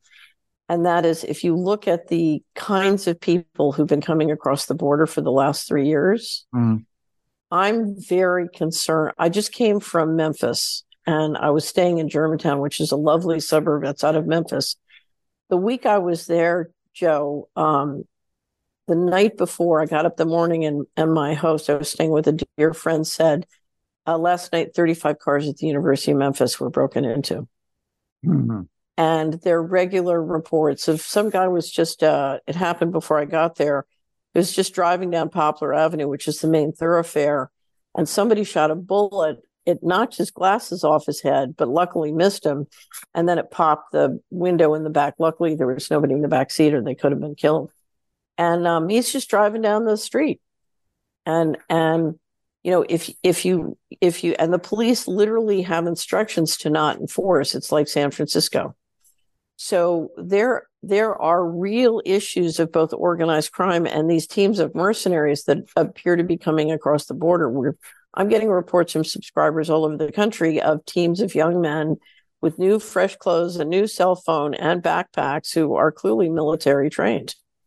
So, you know, I think safety is a real issue. And that means you do need to be in a community outside the big city. You know, you don't need to be in San Francisco. You don't need to be in Chicago. You don't need to be, you know, in downtown Memphis. And you need to get out where there's food and water, but you also need to be around a cluster of people who are savvy about physical security and protecting each other against crime. So how do you suggest finding these networks of people that exist? Do you have a link on your site or? So I would, if you're a Solari subscriber, I would join Connect and find the people in your area and start asking. We have a show once a week called Ask Catherine. And we regularly talk about the places where we know of clusters of people, and you know, people are sharing it on the website. But the CHD has chapters, and Weston Price also has chapters. And I find the Weston Price, of course, is focused on food. Mm-hmm. They just got raw milk is now legal in 46 states. Mm. That's a huge. We just celebrated. Iowa was the 46th that came in. Anyway, so. I find a lot of these networks grow up around the fresh food. So one of the things I always recommend everybody do, if there's an Edible Communities magazine in your area, get the Edible magazine and plug into the Weston Price and Solari and Edible Communities, you know, sort of network in your place. And while you're looking for that fresh food, you'll start meeting a lot of like-minded people, and you can network out from there. I don't know. Do you have a community effort on your website? We don't. And I think that may have been an oversight. But when I first started this site, I wasn't recognizing that an imminent collapse was coming. So so as your understanding improves and widens, then you provide the research. But we have not done that effort yet. No. Well, the control. If you look at how they control the money at the federal government, it's controlled one county at a time. Mm-hmm. And if you look at what a wealth building reset would look like, it would be tremendous decentralization and reengineering of the money. So right now, the economy, we have 50% or more of the income in any county in America, the 3,100 counties, goes through the federal government, and it has a negative return on investment. It's being spent invested to get control instead of to encourage productivity. But that could change overnight if for some reason we broke free at the state level and were free to re-engineer the cash flows. The speed at which we could go from negative return to positive return is astonishing. And I think you've seen a lot of the 2016 and 2020 presidential elections where people who want to be productive, who see the destruction. Tyranny is hugely destructive of productivity and the economic wealth. And of course, back to the food and the nutrition and health is at the core of that. So if you could turn that around at the local level, that's where the tremendous opportunity is, because the current system is very, very destructive of the economy. And so that action is going to have to happen at the local level. But as you do it at the local level, what you're going to do in Tulsa is totally different than what you're going to do in Brooklyn. Mm-hmm. When I was Assistant Secretary of Housing, and then when I started my investment bank to help re-engineer communities, we simulated how to re-engineer the money by place, bottom up. And of course, it's very unique to your place and your skills and your ability and what your geographic and people resources are. So it's going to be very diverse, but you want enormous global and domestic communication between networks. So you want local, think of it as an optimization. You have a local optimization, but you have a global optimization, and you want that communication going back and forth between communities all across the country and the world. That's, think of this as every country and every county is full of wonderful people who've been going along with the criminal syndicate, and it's like a tapeworm. And we need to detox the criminal syndicate and go back to productive living. And that's going to be part local, and it's going to be part, sort of national or global. It's both. Yeah. And what was the thing I can never do where you rub your stomach and pat your head? We're gonna have to do that. Yeah, with practice, you can just do about anything. Your brain's pretty resilient and. Yeah. One of the things, and this is why I love to get people like Michael or Chuck on the Solari Report. I'm an investment banker, so when the idea of creating fantastic amounts of new wealth gets me very happy and excited. That's just the nature of who I am. And when I first realized it was 1996 that I had the smartest guy at my company, Hamilton Securities, is a MIT PhD, a brilliant guy. And I had him go off and do the simulation of what could happen if we re-optimized just the federal money that was being wasted for control, and integrated. And I didn't even begin to know the beginnings of how much new technology there was. And he brought back the simulation, and the wealth creation was so enormous. I just thought he was wrong. He had to be wrong. And I said, that's wrong. Just go do it again. And finally, after like 3 attempts, he came back and said, you're just going to have to take the weekend and go through all of this and figure it out. And because I'm not wrong, I'm right. And I did. I took the whole weekend and I went through all the numbers of what would happen if we re-optimized all the money. And I was stunned. I was just stunned. And I thought, there's no reason for poverty. We have plenty. There's no problem. And ever since then, part of the reason for my optimism is I know economically what could be possible with an advanced civilization. But we have to stop being primitive. We have to stop being violent. We have to grow up. And, all I can tell you is tyranny is far more expensive than anybody realizes. Yeah. Well, and that it's possible, too, and that we have to take action. Right. To understand that there is a solution but it's not going to happen spontaneously. It needs a number of people to take the right steps. And we have enough mass now. If it's 25, 30% that really of the population that really understands this, that's more than enough. So they understand that they're dealing with a criminal syndicate and they've got to stop trusting them. Mm-hmm. What they need help with is, okay, what do I do? Right. Because what do I do? There hasn't been a collective, comprehensive, coordinated effort to educate them about that. Right. And that's why with all these pieces, the financial transaction freedom mm-hmm. piece, or I want to stop CBDC or taxation, we're constantly putting in lists of what can I do and saying to people, this is a buffet.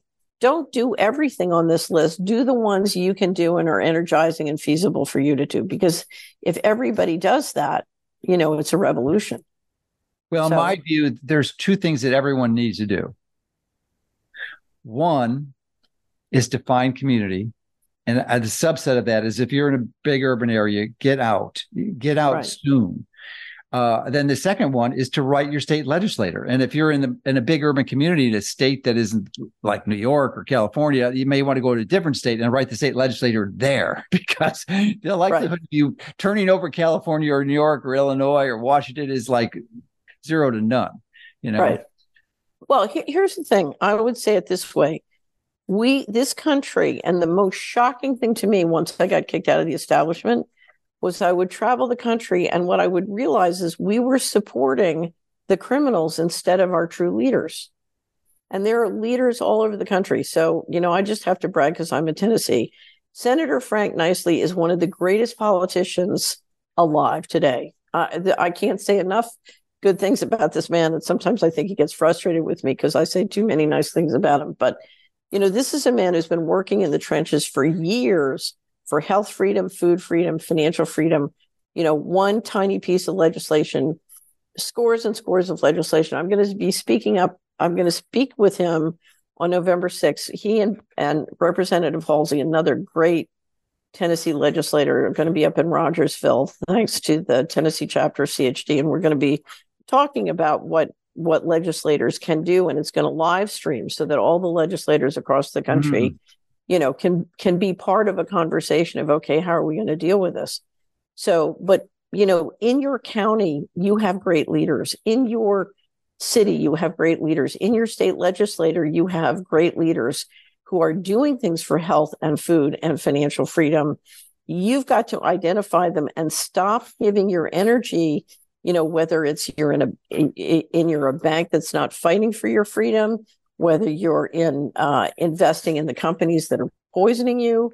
You know, go through your balance sheet, go through your wallet, go through everything you're doing, identify the great leaders and stop supporting the people who are trying to kill you and poison you, and start supporting the people who are fighting for your freedom.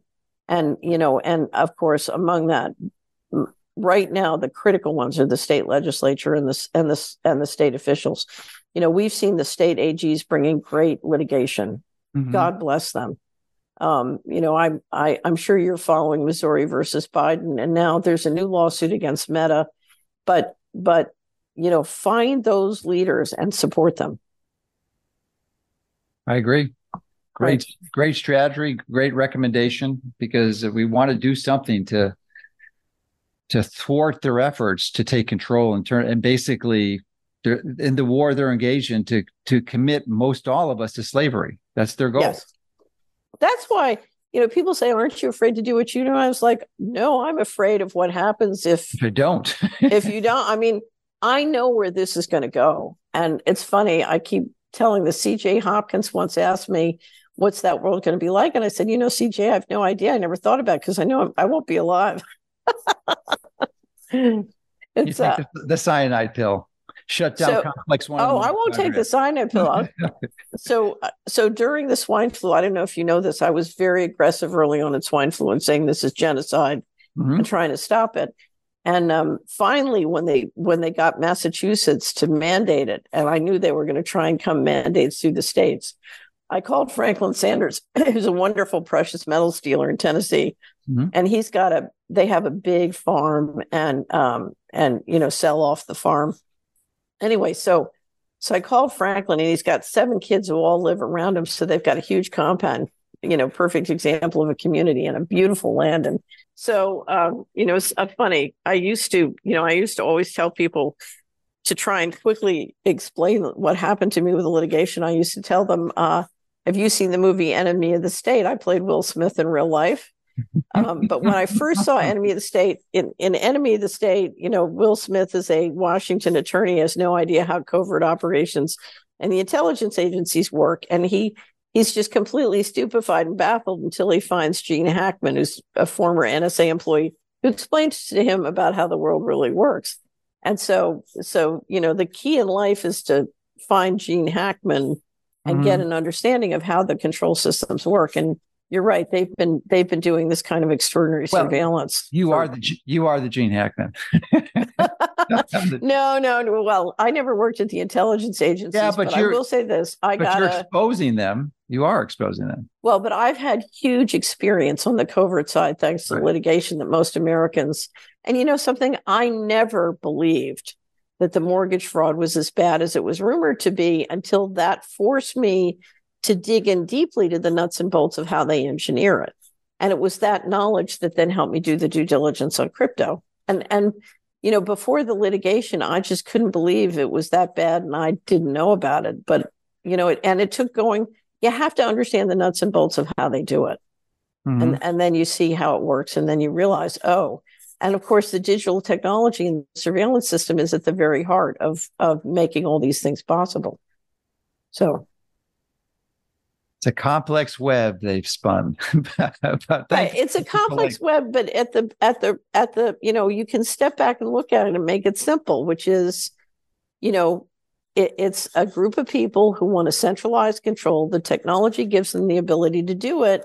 And you know, the technology is, there are many different parts, but you can understand it. You can build a big map of what's going on, and you can start to decentralize and protect yourself. Because, you know, if you look at how they operate, it's a numbers game. It's a percentage game.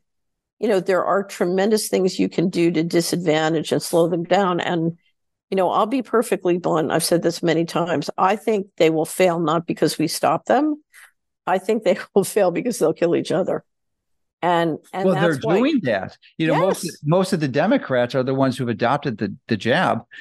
Maybe 19 out of 20 took it, and they're killing their largest following. You know? Right. Although they're bringing in new, you know, lots of new people, and the rumors are they're planning on making them eligible to vote if they can. So, you know, so they have a replacement thing going on, but. You know, and that's why it's so important that we pull our resources and our attention and our approval away from them, because, you know, it's that energetically, it's that energy that helps them keep going without killing each other. The more we withdraw, the more they will fight over the, you know, sort of the positions. They're quite, I just think that's why it's so important that we withdraw and bring transparency.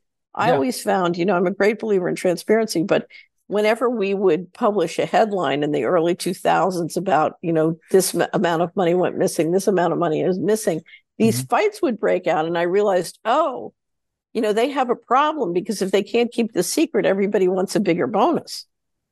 You know, if I helped you steal $59 billion out of HUD and I only got a little bonus, I realized, wait a minute, you're getting $59 billion. I want more. Yeah. So every time we would bring out these headlines, these fights would break out. It was quite wonderful. And I realized, oh, we called it, there's a wonderful story in the Bible, the Gideon's army, which I love, in Judges. And in Gideon, the Midianites have occupied Israel, and Gideon's army sort of brings vibration and light down upon them. And the Midianites jump up in the dark and kill each other. And that's my vision of it's a great metaphor for sure. Yeah, I think the Midianites are going to kill each other. So it's a good possibility. I mean, in some ways they're doing it already, but I think we can accelerate that by following your suggestions, getting to our own communities, being sovereign and independent, and let them have at it. I mean, you do not want to stay in the cities and fight with these people at all. No, no. It's very dangerous. It's very dangerous. What I want is everybody to get your confidence that they can do it. That's what I want. That's a good point. You know, I haven't really reflected on it, but I probably should meditate on that and see if, what the underlying theme is, and then come up with a recommendation, because you do need the confidence. I mean, you need rock solid, bulletproof confidence that you're unwavering, and you can get that. I don't think it's that hard to do. It's just that you have to be certain of what, and you know, what that certainty may require a lot of reading or listening. Well, but I think part of it is you built a successful business doing it. Yeah. Yeah. You made it economically feasible. It wasn't just something you do on the weekends. No, you do it all the time. That's a good point. You know, and really one of the major advantages I had during the COVID pandemic is that most of the physicians who were in this bind, I mean, most physicians are employees. People understand that. They don't have their own business.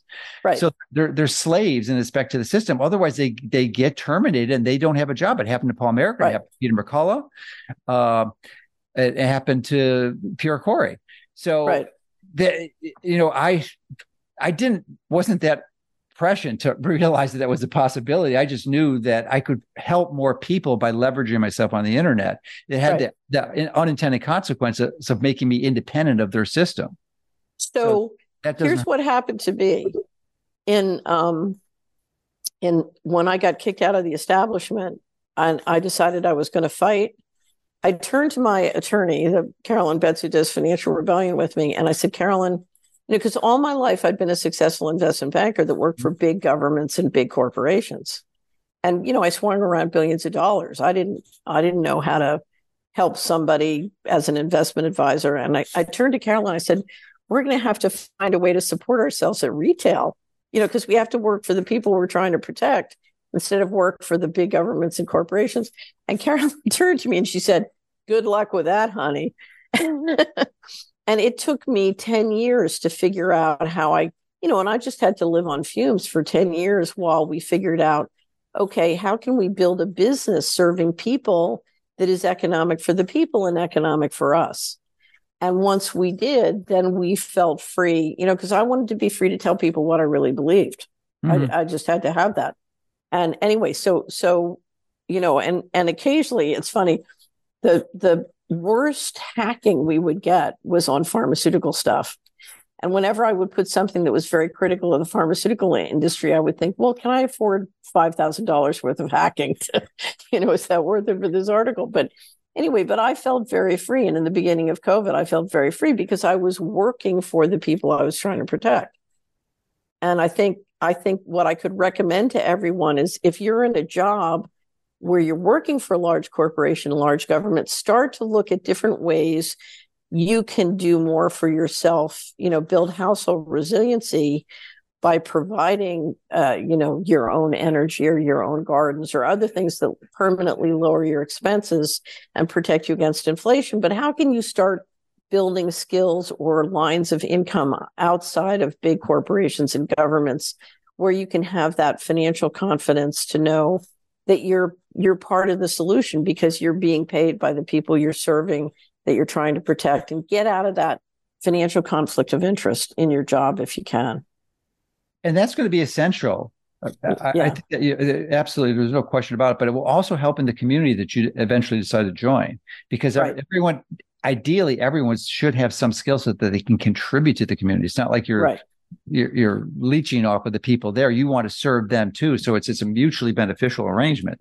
So you have to, ideally you have a skill set that can help a lot of people. And then you could sell that in the meantime, but before that, well, you could be in the community too, but it would help you with your building your confidence, because you have this accessory source of income that would allow you to separate from the traditional system. Well, it was really funny because when it all started, when the litigation started, people would ask me questions, and I had very terrible experiences with the New York Times and Washington Post that I just decided I'm not going to talk to media. I'm going to have people email. So I'd give out my email address, and then I would get questions, and I would just answer the questions. And the questions grew and grew and grew and grew and grew. And then finally I realized people want me to be an investment advisor. So I registered as an investment advisor. And then my clients would ask me the same 50 questions. You know, I'd get the same question 50 times in a week. And I said, wait a minute, I can't. I've got to batch this. And that's when we started the Solari Report, just to answer all the questions. And then I started a screen company to do screening because people were asking me to screen equities for them. And it all evolved into two businesses. I never wrote a business plan. I just kept answering questions. That's the way it should be. And well, here's what was interesting. For the first, I don't know, from 1999, when I did the first radio show, until 2007, when I registered, I just answered the questions for free. Mm-hmm. It wasn't a business. I was just answering questions and trying to survive. And then it evolved into a business. I had to get to a certain level of performance where I could justify charging money for it.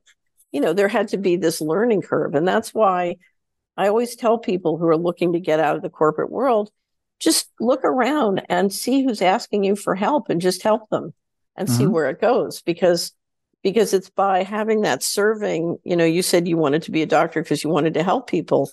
It's by serving other people and continuing to serve them and getting, highly smart and productive at serving them that you find out where you add value mm-hmm. and where they will support you. And it's at that point where you're really serving people in a way that addresses where we need to go as a society. That's where you find the sweet spot. And I think some of your confidence comes from the fact that you've done that. Mm-hmm. And we all need to do that. So I would, you can't walk away from institutions or people that do not have integrity fast enough. And as you learn, some of them will boot you out. Substitute walk to run away. Right. Run. It's like instantaneously accelerate. Right. Yeah. Definitely. Yeah. Because it's just, and your community too, you have to, just because a community may have some similar views, there can be people in there who don't have integrity and it really, so you have to vet your community. It's just not, it's not all going to be 100%. So, right. And the hardest thing for me is people who had integrity 3 years ago suddenly are letting me down. Mm-hmm. And it's part of going through this change. People who try to have integrity are put under extreme pressure, whether they have problems with their health or problems with their business. So, integrity is a struggle in this environment. It's, we're in a war and the friction of war is high. And I think, whether Whitney's right in her timing or not, it's going to get much, much worse. Yeah. Yeah. Well, the other thing too is that once you evolve spiritually to a point, and I'm not suggesting I'm there yet, but this is a temporary shell. We're not here forever. We're going to move on. So at some point, what's the worst they can do is kill you. That's not the worst thing that could happen. Right. Absolutely. Right. I mean, ostensibly, that's what most people believe is that they can kill you. No, it'd be worse to be a slave in permanent pain. One of my, I don't know if you've ever read Marcus Aurelius's Meditations. Mm-hmm. It's one of my favorite books, but there's a great line from Gladiator quoting Marcus Aurelius. He says, death smiles at us all. All a man can do is smile back. Yeah. Right. Yeah. Right. And that, it's funny because I studied spiritual warfare during the litigation. It really saved my life. And I still practice it, although I find it much harder since the COVID started. And I don't know whether it's the injections, but there's a real deterioration in the field. And it's sort of much higher to get back into the divine mind. I find myself spending more and more time trying to get back. But I do think at the root, it's a spiritual battle. And mm-hmm. spiritual tools are essential to deal with it. But when I've been through all these situations where it's impossible that I'm alive. It's just impossible that I'm alive. And yet I'm alive. And I've started to come to realize, miracles are part of our existence. And the invisible realities are very different than we realize. I'm reading a wonderful book. I don't know if I'm a huge Ingo Swann fan. Have you ever read Ingo Swann? No, I never heard of him. Really? He was the top remote viewer in the government program to do remote viewing. But some people say he was another Da Vinci. He wrote a great deal.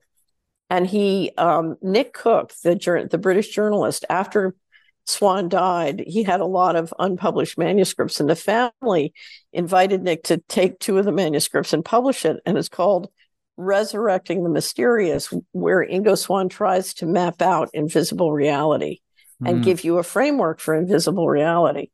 And it's, you know, it doesn't come at it so much from a spiritual point of view, but the point of view of a remote viewer, but really a remarkable person. And I think, you know, back to spiritual warfare, you need to have an understanding and a framework for the invisible realms because they're very present. They're very much at work. I think AI is going to give access to essentially interdimensional forces. And of course, the question is, will they be the forces of love or the forces of evil? You know, so this kind of powerful technology ups our game tremendously in the spiritual realms. All very exciting, I think. So, but exciting, but at the same time, it gives incumbent upon us to have responsibilities. You know, we've been given a lot in this world. Most of us watching this, right? If it doesn't seem like it, we really have. When you compare it to other places in the world, would you like to be a Palestinian in Gaza at this time? Not really. Right. So, you know, we have a lot, and there are things that we can do, simple things that can make a profoundly big difference. So it's a responsibility, and, you know, to become independent and get into community and resist this impending tyranny can be a really powerful effort that each and every one of us can take. Right. To do that, you need to have the impulse to understand that you're important, and by taking responsibility for a problem, you have the, you know, that's how you get power. So to solve a problem, you need power, and you get the power by saying, this is my problem. I take responsibility for it. And I'm going to find a way to use my time to help other people deal with this and myself, my family, et cetera. But it starts with that impulse to take responsibility. And that's one of my concerns is it's very easy to get frustrated, to go to anger. And we're encouraged to believe we're victims. And of course, that's what causes you to lose your power. And the greatest power comes from love. And if you get frustrated and angry, you lose your love. And you can't, that's, you know, taking responsibility, but coming at things with love, that's where we have the ability to access the higher mind. And that's where real solutions come. I mean, it's funny. One of the ways I learned healthcare was when I couldn't afford to go to the doctor and it was too dangerous politically to go to a doctor or hospital. I would just go in prayer. You know, what can I do? Mm-hmm. And I tried every old-timey recipe you can find or think of, but it was through prayer that I would know what to try next. And I was shocked and amazed it worked. Yeah, it absolutely worked. Yeah. You just ask for help and help arrives. Yeah. So and it's important to know there's never any justification to be angry. Just isn't. I know that, but the solution is what you said. The solution is love and forgiveness. Right. Integrated. Right. So. Right. But I say that and I know that, but I can't tell you how many times a week I fail. Okay, I catch myself. Then you've got to forgive yourself instantly. Yeah, so that's the thing, because that's the most important person to forgive is you. Yes, for sure, because we all screwing up all the time. So that's key. Well, in the book of Revelations, which I never quite understood, it says in the last days the spirit of offense will rise, and people will take or give offense much faster, and that's exactly what we're watching happening. As I'm driving across America right now, and I'll be through Tennessee down to Georgia, then back up to Pennsylvania. The speed at which people give or take offense is shocking. It's shocking. It's unbelievable. So that's why, you know, we must maintain our state of amusement. So that's my goal, is to stay in a state of amusement all the time. Yeah, but I've yet to do it perfectly for a week, but I'm optimistic I can do it. Keep on trying. Just forgive yourself when you don't. That's all. Simple strategy. Yeah. What a delight, Catherine. It's just been really great, giving us so much valuable information, powerful information that we can implement and take action on and actually make a difference in the warfare that we're engaged in, even if we don't know it. Well, I so appreciate you. And I appreciated you long before we did that Bitcoin interview, but that was something. That was the first time anybody ever let the discussion go through all the different issues you know, it was a long, I think you said it was the longest one you'd ever done, but you really dug in and went through everything. And I think it was just an incredible contribution to the conversation. And I think, wow. In some ways, it was like Joe Rogan giving Bobby Kennedy the platform for 3 hours, which interestingly, in his entire career, no one ever gave him a 3-hour platform to discuss his position on vaccines. Yeah, that's great. Yeah, so that's what that was great. These conversations, and ultimately, you turned out to be spot on, as we mentioned earlier. Is that so? One conversation I would love to have to you. You know, I wrote that paper for the presidential candidates, but I would love to go through that with you sometime and talk about if you're walking into the Oval Office, what are you facing? What do you do? And I'll send you a link to it. But that needs to be a 3-hour conversation. It's not a short one. But none of us are going to be walking into the Oval Office. And you know, my concern with any national level politician is that it's a dangerous path to go down because there is, Bobby Kennedy included, there is no political savior. Right. There just isn't. There can be local saviors that can be part of the solution, like developing a state bank. Powerful strategy. But I go back to this, you know, the rubbing your stomach and patting your head at the same time. If you have the state legislators moving to do all of this, it matters. At the top? It matters at the top. Okay. It matters who's at the Treasury. It matters who's in the Fed. It matters who's in Congress.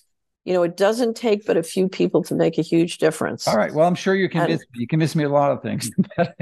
I become really disenamored with the... Well, here's the thing. There's nothing you can do in the Oval Office if that infrastructure is not rising, because So we need to decentralize power and pull it down and do it in a way that's wealth building. If that isn't there, then they have nothing. It's like a surfer with no wave. This is exactly what the founding fathers of this country had. That was their model. Yes. We bastardized it on spades. Right. But it is there to be done. Yeah. It's always there to be done. When you have a negative return on investment, everything is losing. All you have to do is re-engineer to a positive, and then you're gaining.